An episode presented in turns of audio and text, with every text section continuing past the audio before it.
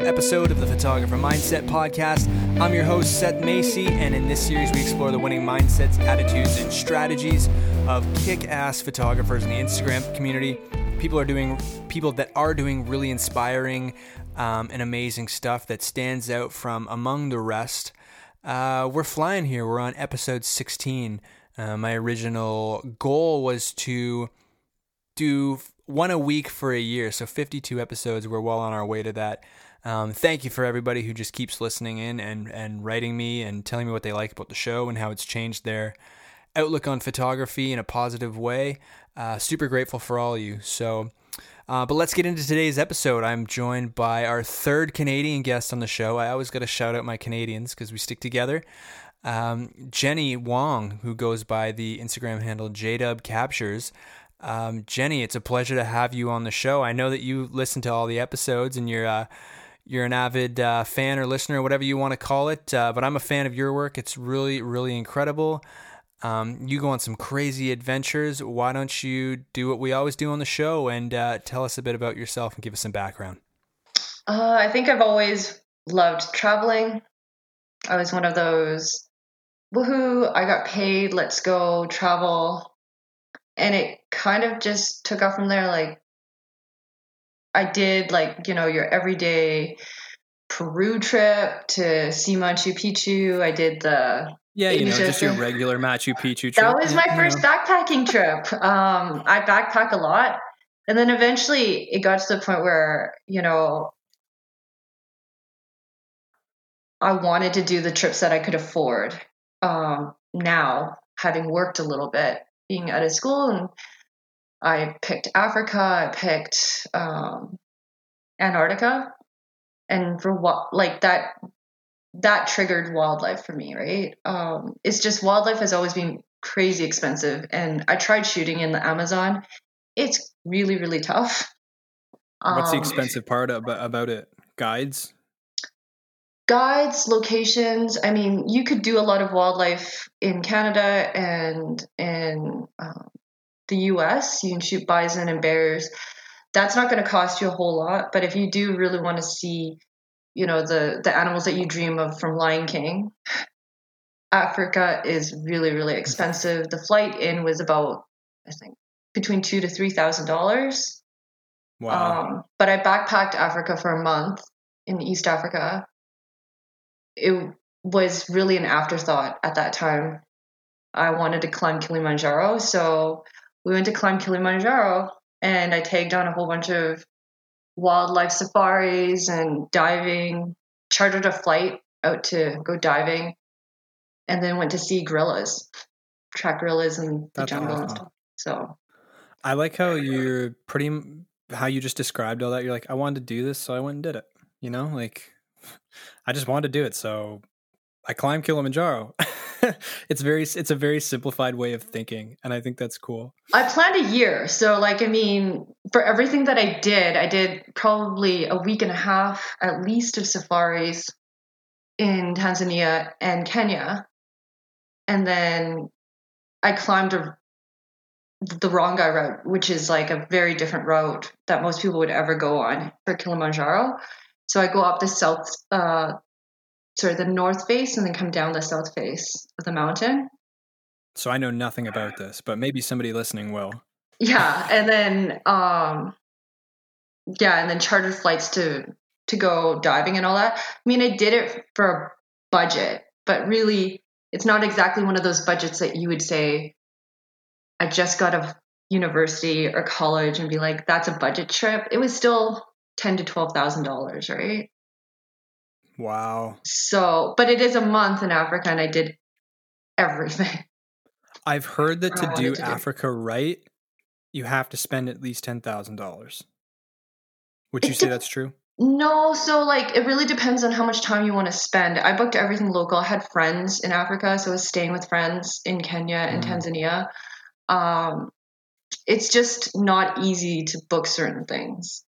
And a lot of the things that I had planned, I I actually just, my friends were like, we'll hook you up with someone else. We'll hook you up with someone else. So um, in terms of safaris and stuff, we had amazing deals. Um, cool. But like we planned a month, uh, a year, and I trained a year to climb Kilimanjaro. Wow. I just, I wasn't going to go there and not make it to the top. Everyone's like, you're going to kill yourself trying to get to the top. I'm like, not going to be that bad. A year's worth of training, so much preparation. I like that. Yeah. So I think when so, you're doing trips like that, your special trips, you're going to plan. You have to. Yeah, you have to. I plan a year so, out for Arctic. Yeah, we'll get into that. Um, we've talked before, and you've mentioned that you consider yourself, you're not, you don't consider yourself a photographer first. Um, you're a conservationist, an adventurist, a explorer. Um, and it seems like photography has kind is sort of a byproduct of those passions. Maybe you can speak more to that and, um, you know, how people can maybe find comfort in knowing you don't need to consider yourself, quote, a photographer to be kick-ass at all. No, I think um, the key to photography is shooting what you love, as Brooke would say, right? But um, mm-hmm. when when you are so focused, I think, on just your gear and the skills and the technique, you sometimes lose sight of that. So you kind of have to find yourself. You have to find, is it landscape that you love, or what aspect of the landscape or the adventure is it that you want to capture? When you're captivated by a moment, or you're captivated by an adventure or an animal or a cause or have a voice, I think that's when your photography is really going to connect with people because you connected with it. It's not just snapping something for the sake of snapping something. When you right. look at it, yep. it reminds you of something. It evokes emotion. So, yeah, I mean, it needs to invoke emotion in you first before it yeah invokes it in anybody else. Yeah, and Brooke was saying that on her episode. Um, for she used the example of when you shoot your partner or somebody you're with or somebody you love, like you tr- you subconsciously or consciously try to make it the best you can because you're so passionate about that subject. The same goes for a bear. The same goes for a mountain. Um, the same goes for like a leaf you're holding in front of yourself if you're doing bokeh. Um, if you don't really love it, it's going to show in the final result. Yeah, definitely. You need, you need a feel for, you need to remember, like it, when you look at videos and when you look at um, pictures that does something for you, there's a nostalgic aspect to, and I think that's why Moody does so well, right? Is because there's a nostalgic right. feel. There's something that when you look into it, you can relate to it. It's never actually that massive grand ski scene.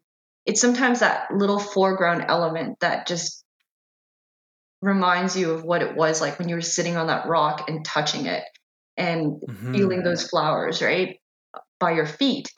Um, the grand scene that is in the background that you're, that is your focal point, I think people see that, but the feeling comes from those little elements. Um, and it's just like you say, like that leaf you're holding in your hand, putting photographing it in a way that allows you to remember it, allows you to remember the moment of standing, what was surrounding you at that time.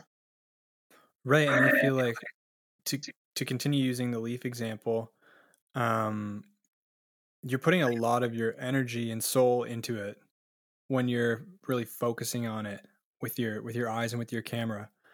Um, and it comes across, you know? And it's the same as Same thing that music does, that one line in a song that puts you to a place or a time. That's why you end up, that song ends up being so memorable to you. Yeah. Um, I think the easiest way for me to, for me to, for me to learn this aspect of trying to put that emotion into your photos was actually seeing videos.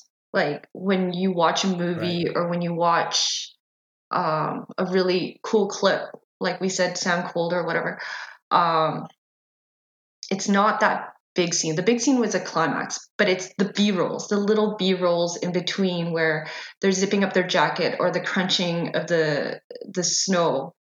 It's those elements that give you all the emotions and the memories. And I think with one frame in photography, it's really difficult to to put those emotions in. So when you have elements like moody skies or um, amazing wildflowers or elements in your foreground, that's where you draw the, the audience in with what it feels like to stand there in that moment, or, right, you know, be, be hiding in a bush, looking at an animal, right? Um, so instead of just shooting the animal just up front. Right. So for you, um, that, that thing is, that lights your fire would be wildlife and landscape, correct? And, and why is that? What is it about that? I just don't spend very much time in the city. So, um, that is my life. Like when,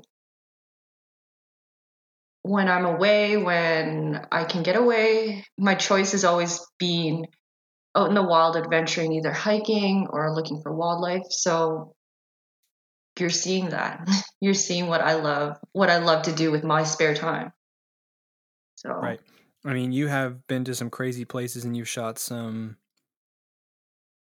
both insane landscapes and, and wildlife, but I want to talk a bit about the wildlife. You have polar bears all over your page, grizzlies, and that's just like so crazy for me to think of because I've maybe seen a bear once or twice in my life, let alone photographed one. Um, I want to maybe branch away from like all the sentimental and psychological um, jargon, and maybe I just want to hear about your gnarliest wildlife experience that you've had. Um, maybe it'll be entertaining for some people to hear. Um, the gnarliest was probably my last big trip, which was to the Arctic last year. Um, we went to Baffin Islands. I landed in Clyde River and we snowmobiled on the sea ice for two weeks. Um, it took us two and a half days to get to my final camp. So it's just, it, it wasn't even just the animal experience. It was the full experience of, can I actually do it? Can I actually complete? Am I going to tap out? Am I going to, you know, am I going to hurt myself? Am I going to kill myself? Are we even going to make it to final camp because our snowmobile broke down and we had to fix it? um, jumping over leads and camping on the sea ice for two weeks. Like, it's something that you just have no idea if you're ready to do until you do it. So everyone's like, like my, my guide's like, I don't know if you're tough enough. And I'm like, yeah, for sure. I'm, I'm tough enough. I had no idea. Like really, I just was that yes girl. I just wanted to do it. And I did it. Um, you surprise yourself when you put yourself in those situations, but right. um, then when you're there, uh, nothing prepares you for seeing a polar bear up close, like thirty feet, twenty feet away, and having it look at you and walk right by you. You're just like, it's, it's going to eat me. Um, or even seeing narwhals. Like we just stood there and you, you're still, and you just see these pods of narwhals coming and belugas. And you're like, you know, it's nuts. It was a, an, a crazy experience. So to more about that, uh, the, the, I guess, mental aspect of that trip, you know, your guide saying, I don't think you're tough enough, and you signing up for it just to, you know, see if you could get through it. Um, you know, we're on the Photographer Mindset podcast. It's good to dive. I want to dive into that way of thinking. Are, are you trying to prove something to yourself, like that you can accomplish things that are difficult? Um, 'cause there's lots of adventurous trips you could do, you know, where you're not pushing yourself to the, that limits. Is, is there something about your character that you need to push yourself and beyond that limit? Um, physically, I do. I do like the challenge. Um, I think for this trip, I had confidence that physically I could do it. Um, I've done some pretty physically demanding trips. For me, the biggest scare would be actually executing the gig. Like being able to shoot the content. I've never seen the sea ice.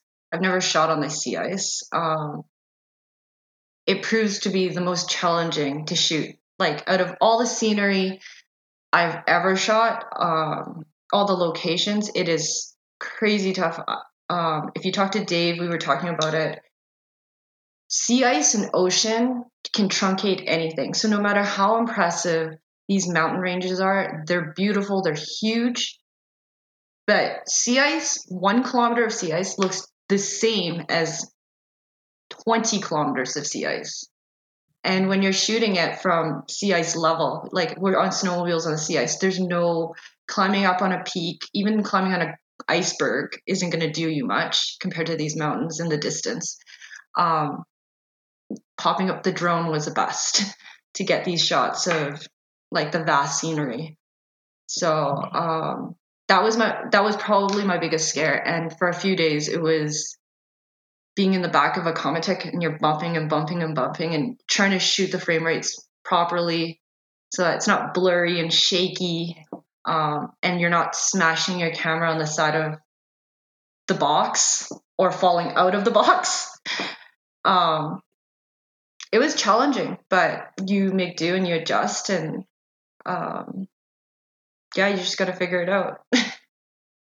So what kind of feeling, how would you describe the feeling when the trip's over and you've nailed it? You feel like you accomplished it and um, you can say, I did it. You know what I mean? Yeah. Like, what's the feeling? So it's awesome. Like when you, like I was the only photographer. There was just me and my Inuit guide and my um, Southern guide. So two snowmobiles, me in the back, and it's a team effort. Like I might be the only shooter, but like I show them the pictures and I'm like, what do you think of this? What do you think of this? And let's try and do this. Um, can we get closer to the bear? Is it safe? Stuff like that. And at the end of the day, it's just, you know, getting the confirmation from your team. Um, and I think that's why we were going to talk about like, you know, that team effort, working with other photographers. Um, It's important because you get the confirmation, but then at the on the other hand, if there's something you can do better, they'll be like, how about let's try this? Let me try to right, get right. you closer to those mountains, closer to the bear. Um, let's position you this way so the light is better. Um, they have they know these animals better than I do. They know the scenery better than I do.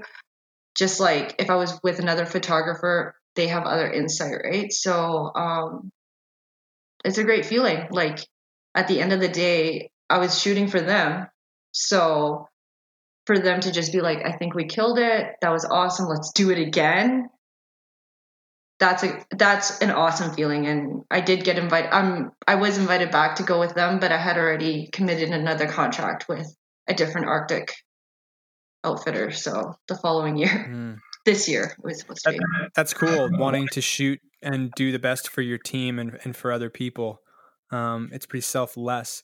Um, but yeah, let's get into talking about, um, you know, that team aspect, teamwork, and um, building a squad. We were, we were talking about this off the record before we hit record. Um, you have, for people who don't know, J Dubs, Jenny Wong here. Um, she's part of a pretty cool entourage and crew.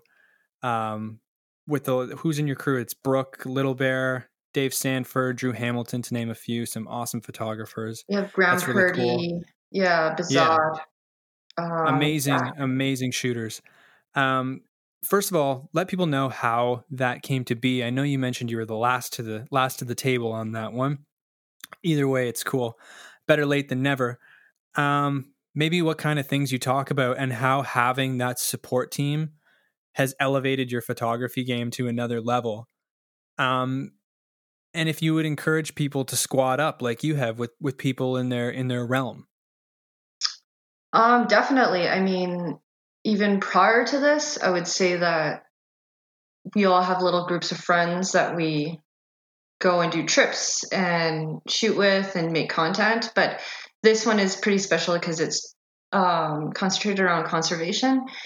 Uh, there's a huge focus right now for us on the Pebble Mine issues in Alaska with pretty much a Canadian mine that wants to build in a pretty sensitive area that would affect like salmon fishing, bear tourism, everything. Um, nasty, nasty operation. And there's a lot that we can do, use as a platform between the nine of us, where we can spread awareness. And I think when it comes to photography, like I'm a scientist and a photographer, I guess. Big science is like kind of like the brains. It tells you this is right, this is wrong, um, this is good, this is no good.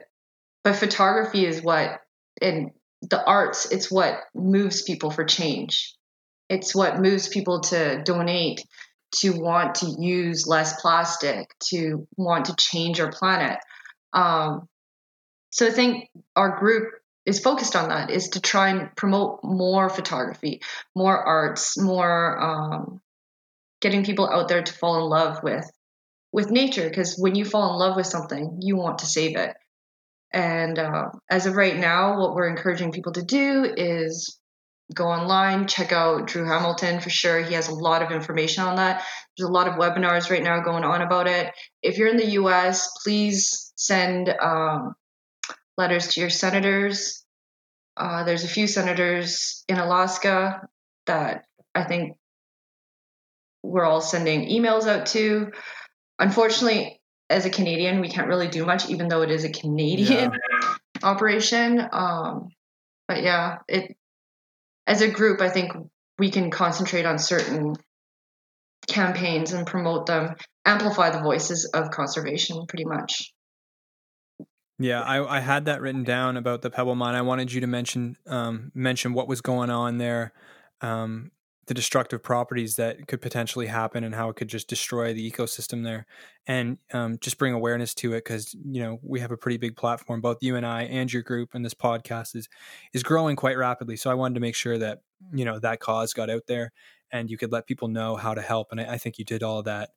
Um, but just to reiterate, if you're if you're an American listening, um, email and contact your senator, um, and research what's going on in Alaska with the Pebble Mine, because it's it's pretty embarrassing, quite frankly, um, especially as a Canadian company. Um, I'm a little bit mildly ashamed. Um, yeah. And it, it's it's quite ironic that, you know, you and I as Canadians, there's nothing we can really do. Um, so I feel my part here is to, is to help, um, you know, talk about it right now like we are. Um, so check it out, everyone, please. Um, save the brown bears, because it's it's no, no good what's going to happen. Um How did your group form, um, the one that you're a part of now that that's doing all this great work? From what I've heard, because I'm the last one in, uh, it started with brown bears. So the majority of the group has actually been up there to Alaska to photograph these beautiful um, brown bears, these grizzlies. And it's an amazing environment where you can just sit there on the banks of rivers and see these brown bears fish, live. Um, they don't really care about you being there. There's no roads really. Um, these guys are flying in on like float planes and hiking miles per day just to see these bears. It's an incredible place. And to see twenty bears all on one river kind of thing. Yeah. It's, it's incredible if you've ever seen any of their footage. Um, so when this all happened, Drew started campaigning, um, spreading awareness, and then the whole group started doing this thing. And then so they're like, well, what if we were able to do this not just for one cause but for many causes going forward? Um, as of right now, this is our cause, um, but then there's other causes like polar bears for quite a few of us are dear to our heart as well, so sea ice conditions and everything. So it's important to amplify um, conservation, to highlight the organizations that need our help, um, and to provide our skills and services as well. And hopefully the more people we can get photographing as well and falling in love with it, the more awareness it's going to spread, right? Like through social media or just amazing images just always are conversation starters. They're great conversation right. starters. And it's like what you said about, um, you know, it's the arts and visuals and photography and songs that really get messages through to people. I could put, and science is obviously important, but it doesn't have the same impact if I put a graph in front of somebody, the average person, or, you know, a paragraph uh, highlighting detrimental ecological issues. And then I put, or let's say I put a, a statistic in front of people about plastic in the ocean. And then you put an actual picture of a pile of floating garbage. One is going to have a much larger impact. And I think it's really cool um, what you guys are doing and using your talents to, to do just that. Yeah, so a lot of our um, focus is also on education, like photography education, and hopefully helping people get out there too. So how, what is it like to have a group of such high caliber and talented people um, to bounce ideas off of, to get critique from? How has that elevated your photography game?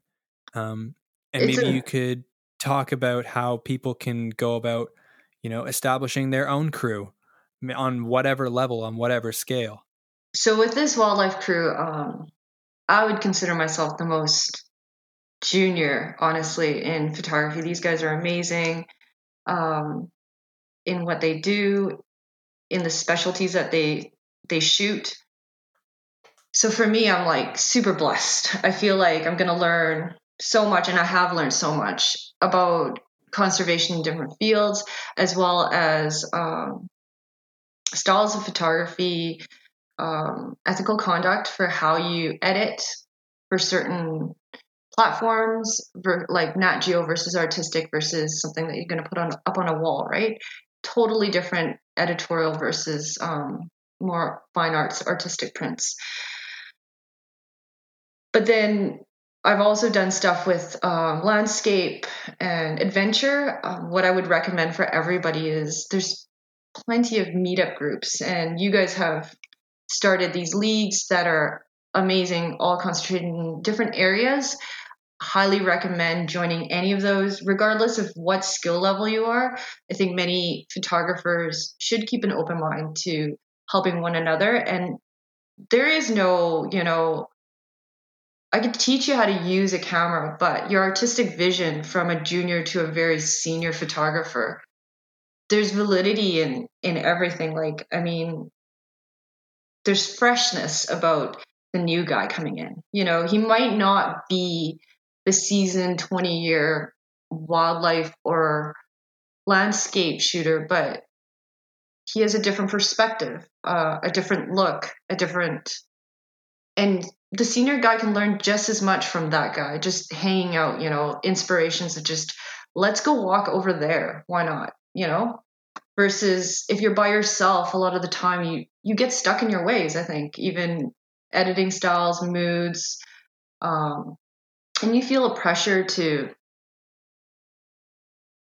to do things a certain way, especially like on social media, you see amazing feeds that look super consistent. I, I don't do that, but I mean, I find like, you know, I look at Mantis Mood, his super moody shots. I love it. And I'm like, you know what? I'm going to do something like that today. And I feel less pressure because I'm like, well, he's, he's doing very well with his, his really moody blues. And why wouldn't I try it? Why don't, why don't I want to try and edit like that today? And then tomorrow I want to do a black and white. And um, the day after could be a drone shot of blue skies. Um, I don't feel the pressure. And I think when you're surrounded by many talented people that do the different styles so well, you don't feel the pressure to grow into different aspects of yourself. Right. And, you know, as someone who's also part of um, a group similar to yours, um, and I'm the youngest in the group. Um, so I've kind of taken on the role of, or the idea of being a passenger and an observer and realizing that I don't know everything, um, that these guys have a lot of good insight and they have a lot of life experience, which you can't teach. Um, and being part of that group, I've found that I've held myself to a higher standard. I want to, you know, be better. I want to take shots that, that make people who I respect and admire go, wow, like this is awesome. I mean, at the end of the day, the shot's for me, but it's, it's very inspiring to be part of a group that makes you want to be better. And you also, this is so true in sports. I don't know how involved you were or, are or were in athletics, but for like myself, I always played better when I played with better players, people who were better than yeah. me. I always played better. Just because it brings you to that tier. And maybe there is a little bit of pressure to perform, but I don't mind that pressure. I enjoy it, and it just elevates your game. And quite the opposite. If I felt like I was playing with people who were not as good, I would play down to that level. Um, so I now I go out of my way to try and find people to get build a relationship with that I that I feel like I can learn something from. You know, having Dave on the show was incredible. That guy is like a pool of knowledge and a pool of wisdom. Yeah. Um, like somebody who could easily be a mentor, a mentor to someone, to someone like, like myself. myself. Um, so yeah, get hooked up with groups. Um, find people who you think you look up to, who, you know, know a lot more than you do. Um, embrace the fact that you don't know everything, right? Um, and enjoy the learning process. It would kind of be my two cents on this whole topic. Well, for me, like, I think they've inspired me to upgrade my gear and start editing a little bit more on proper computers and whatnot. You are nailing all the segues for me today, because we're going to let the, uh, we're going to open the door for the skeleton in the closet right now. If everyone's ready, we'll just build and build the suspense. It's a Jenny's dark, dark secret about her photography. And do you want me to say it, or do you, do you want me to say it, or do you want do you want to present it? Oh, you I can think say it's going to be well received. I think it's going to be well received because your photos are so amazing, and it's perfect that that this skeleton exists. I know people are rolling their eyes. It's perfect that that this exists because it goes to show you that, you know, it's all in the, the eye. It's all in the photographer. Um, so the secret is that Jenny only edits on mobile. Well, everything that you see, yeah, everything that you see on on social media is pretty much edited on a phone. So I love that. Yeah, uh, I'm on the road a lot, so and I'm a really light packer. My gear already weighs enough. I'm a hundred pounds soaking wet, so I really can't afford to carry a laptop as well. Or so I told myself. I feel like you get this sense, like you. Just like watching you, feel like you have to defend this, you know? I do, because like every photographer edits desktop because that's what you're supposed to do. But this whole this whole thing is about being different, and your shots are crazy cool. And if you don't need a laptop, screw it. If you can do it on your phone and achieve the look that you're going for, do it. And I think you do that quite well. And it speaks more to the fact of have a good shot right out of the camera. Don't rely on the edit. So the other thing is, a lot of my gear has never been, I would, I wouldn't say it's up to snuff compared to most of the photographers that I shoot with. So I'm not, I wasn't mirrorless until like a couple days ago. My I S O performance was just, they're really, really old secondhand cameras. So you, yeah, you do have to put in a little bit of work, and you have to work around a lot of the situations where some people are able to shoot at like, you know, I S O eight thousand, five thousand. And I'm like, if I shot at that, it'd just be so grainy. It's not happening. Um, so yeah, like, I mean, in itself, having the ghetto gear, as I would say, has made me grow. um, and having to work around the limitations of just having my mobile with me has made me grow. Don't get me wrong. If you buy a print from me, it will be edited on a desktop and done properly and exported and resized perfectly. But sharpened and. But um, I do believe that to some degree, there's some people that say, you know, they do such amazing work on in Lightroom and Photoshop, and then they put it onto Instagram and it doesn't look the same. And a lot of it is you do actually have to go in and see it on your phone and tweak it on your phone, because edit it on the phone for viewing on the phone. That's how, that's truly what I believe. And even if I were to completely switch over and grow up per se, doing more things on the computer um, at home or on a laptop, I would always export and then retouch up for sure on the phone. Um, there's an aspect to how our screens are on our phone versus the screens on our computer, and how people are like, you can, you know, dial down the, the brightness and everything on your phone and be like, okay, well, does that look right? Like, this is the, the lighting in my room versus my phone. And then sh- sharpen it a little bit, contrast, um, all of those things kind of help tweaking. Versus if you're just editing it on an, an amazing screen that's calibrated and then putting it on your phone for Instagram, it often does not. Like, it might fall flat a bit, I think. So I can speak to this for sure. Um, I run through four different photo apps usually before it makes it to a post. Yeah. Um, I'll work Lightroom desktop usually. Um, if there's something, if I want to achieve like a mystical look or a glow or something, I'll move it to Luminar four. Um, sometimes I skip Luminar. Uh, I just bought it. So, um, when I'm doing like a soft glow, I'll use that. Uh, if not, then I'll go straight to the phone with an, I've, I've started airdropping. I know you're an Android user, so that means nothing to you, but, um, I found that airdropping from my Mac to my iPhone, um, or using Dropbox doesn't lose quality. For the longest time, I was emailing myself photos and it doesn't hold up. So don't do that if you're doing that. AirDrop, if you have a Mac or a Dropbox or a Google Drive or whatever.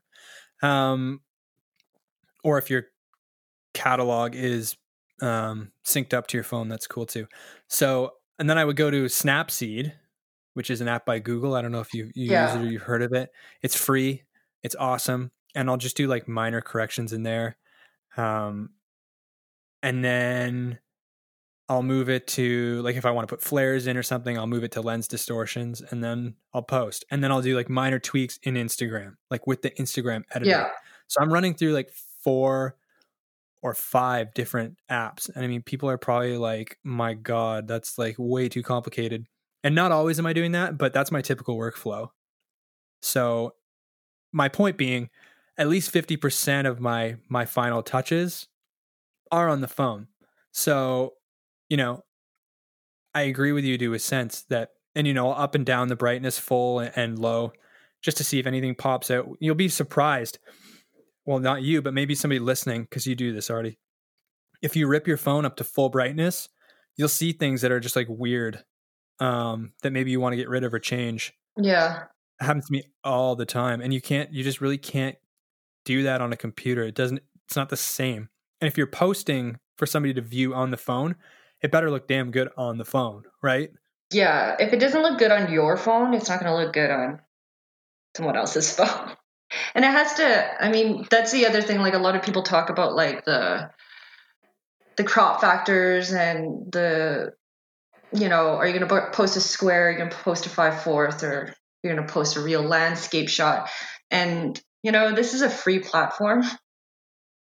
And viewing on our phone right now is five fourths best or square. So, you know, that's what we're going to be shooting in, or that's what you're going to be posting in. When you choose to post a landscape, you're just kind of cutting yourself short, I think. Like, you think for so? Your audience. Hmm? You think so? Well, how I see it so- is like, like if you took um, any type of art class or anything, a lot of it is, there's two viewers in any image or any port, um, any piece of art. There's like the artist and the viewer, right? So their experience is just as important as your integrity of your work, because you're posting it for them to see. Um, so when you're looking at your medium, like canvas, metal, acrylic, that's like based on your gallery setting, based on where you're going to hang something, right? So if you're putting something over a fireplace, maybe you choose canvas for a softer light. If you're putting something in a gallery with white walls, maybe something that is metal or acrylic is going to do better with that kind of lighting. But same goes for social media, right? You're looking at your canvas as a phone. You need to create your work to be best displayed on a phone. So when you're choosing, you're neglecting your viewer's experience, and you're neglecting your medium that you don't get to choose, right? That's kind of how I feel when it comes to social media and people complaining about, you know, the the aspects of the ratio, uh, the size aspects of how people have to post is that right. This is your gallery and this is what you have to work with. So work with it. So my take on this, um, I think portrait is best because, like you said, the medium, you want to take up as much phone, like phone real estate, I call it, as possible. Yeah. Um, if you're posting a portrait, you know, it's going to, in your, in, it's important for your viewer when they're scrolling, it's going to take up most of their phone. Um, so here's my, here's my dilemma. I think that there's a lot of shots. Well, this is just dead obvious that look better landscape orientated. I mean, shooting a mountain looks just looks better when you get more of the range to a degree. Um, you can get a lot of cool portraits, obviously. Um, so when I post, I'll still post landscape oriented shots, but I get this weird feeling when I do it. It's kind of just like, I feel like it's taboo. And there's this thing that kind of just, it's like this, don't do I don't it. Know how to describe it. Yeah. It's like a don't, don't, don't, don't you have don't all this it. Screen space. Why are you doing this? But then the other part of my brain goes, I don't give a shit. I love it. So I think a healthy balance of that is okay. I get what you're saying. Like, use as much screen space as you can. And I try to the most I can, but if you're, and if you're consistently posting landscape oriented, oriented shots, it's true. You're really just not utilizing your phone and the platform to the best of your ability. Well, um, the other aspect is like when you're posting, um, the landscape shot, it, it doesn't do it justice. My thing is, when you're viewing on Instagram, it's different if the app would let you turn your phone and it shows. I was just going to say things. That. Imagine you could turn Instagram. Exactly, right? So then, wow, you, wow like your your landscape would pop. You can actually see the details in your photo. But when you're looking at a landscape shot on Instagram, it almost doesn't even matter how great the shot is now. You have a huge mountain range and there is no detail, because the shot is so tiny. And mm. like, I think I've been faced with that before, and I'm just like, all right, like, it's easier with wildlife because there's still so much to look at. When it comes to those mountain ranges and taking a shot like that, I just don't even do it anymore. I don't post mountain ranges in landscape. Yeah, orientation. I'm looking at your photos in front of me and they're all portrait. And, you know, I would say ninety-five percent seven percent, that was a weird number, of my photos are portrait. Yeah. I, I think for me, the lands, odd landscape I post is just a way for me to feel sane and not feel like I'm being boxed in by an app. Like, all of what you're saying is one hundred percent true. I think for me, though, the just the odd landscape is a way for me to still feel free and not like restricted. The same way people, you were talking earlier, feel restricted about what they need to post. You're saying, you know, I'll post a landscape, I'll post a black bear, and then I'll post Lofoten, which I'm looking at right now, and then I'll post a black and white. I think, for me anyways, it's just, it's almost like, uh, I don't know, like a reliever, just like a, okay, like I disobeyed. So a lot of the pictures that you, you can see on my feed, there's a lot of them that are actually landscapes that have been cropped. So yep. like my spirit bears, like when they, when you see them in print, they're actually landscapes, and they're massive landscapes shots. They're just cropped for social media. Yeah. Um, so in that sense, like I do edit for both, I guess. And I do have other outlets of allowing myself to see something in a landscape. Like if it's in a gallery or if it's on someone's wall, chances are it's going to be how it was shot. So I think social media has pushed me to shoot more portrait. I mean, very few people back in the day would shoot a landscape in a portrait mode, but I'm finding it more in- interesting because when I shoot the landscape in a landscape mode, I don't focus as much on foreground, I find, because you don't have to, because mm-hmm. there is so little foreground. Versus when you're yeah. shooting in that portrait mode, um, yeah, like leading lines are so important. Um, you know, distractions on the side are very important. Like your your foreground having rock structures or flowers or something in the in the foreground is so important. Right. Well, how does this relate to how does this relate to drone photography? Because we were saying before, you were telling me that your drone photography and photos are the for the most part the best received online. Um, I have no idea. All... I, I haven't been doing droning for as long as some of my other friends, but um, my approach has never been to fly very high. So I still shoot a lot of typical landscape shots and not so many top downs, top downs all the time. Um, drone photography is, it's fun. It's, but you have to do a little bit of research. Like, to me, I'm not the type that goes up there and wanders. I don't like wandering around. I like to just sit there and be like, all right, like, that is what I want to shoot. I'm going to go over there, get it, and come back. um, and doing your, doing your research out of the field, Google Earth. Yeah, both. Like, some things, some, some things definitely a look on Google Earth. It's excellent for drone. Any drone photographer usually uses Google Earth um, three D, and you can slide it around to see the angles and everything. Um, but the other aspect is just standing. Like, usually if you're standing there and you're shooting something and you're like, all right, like, what if I had a higher perspective? Like, that is exactly what this composition needs, and I can't achieve that with my camera right now. I'm gonna pop right. up the drone, and and that's all it was, right? Is popping it up like a few feet and getting that little bit higher perspective.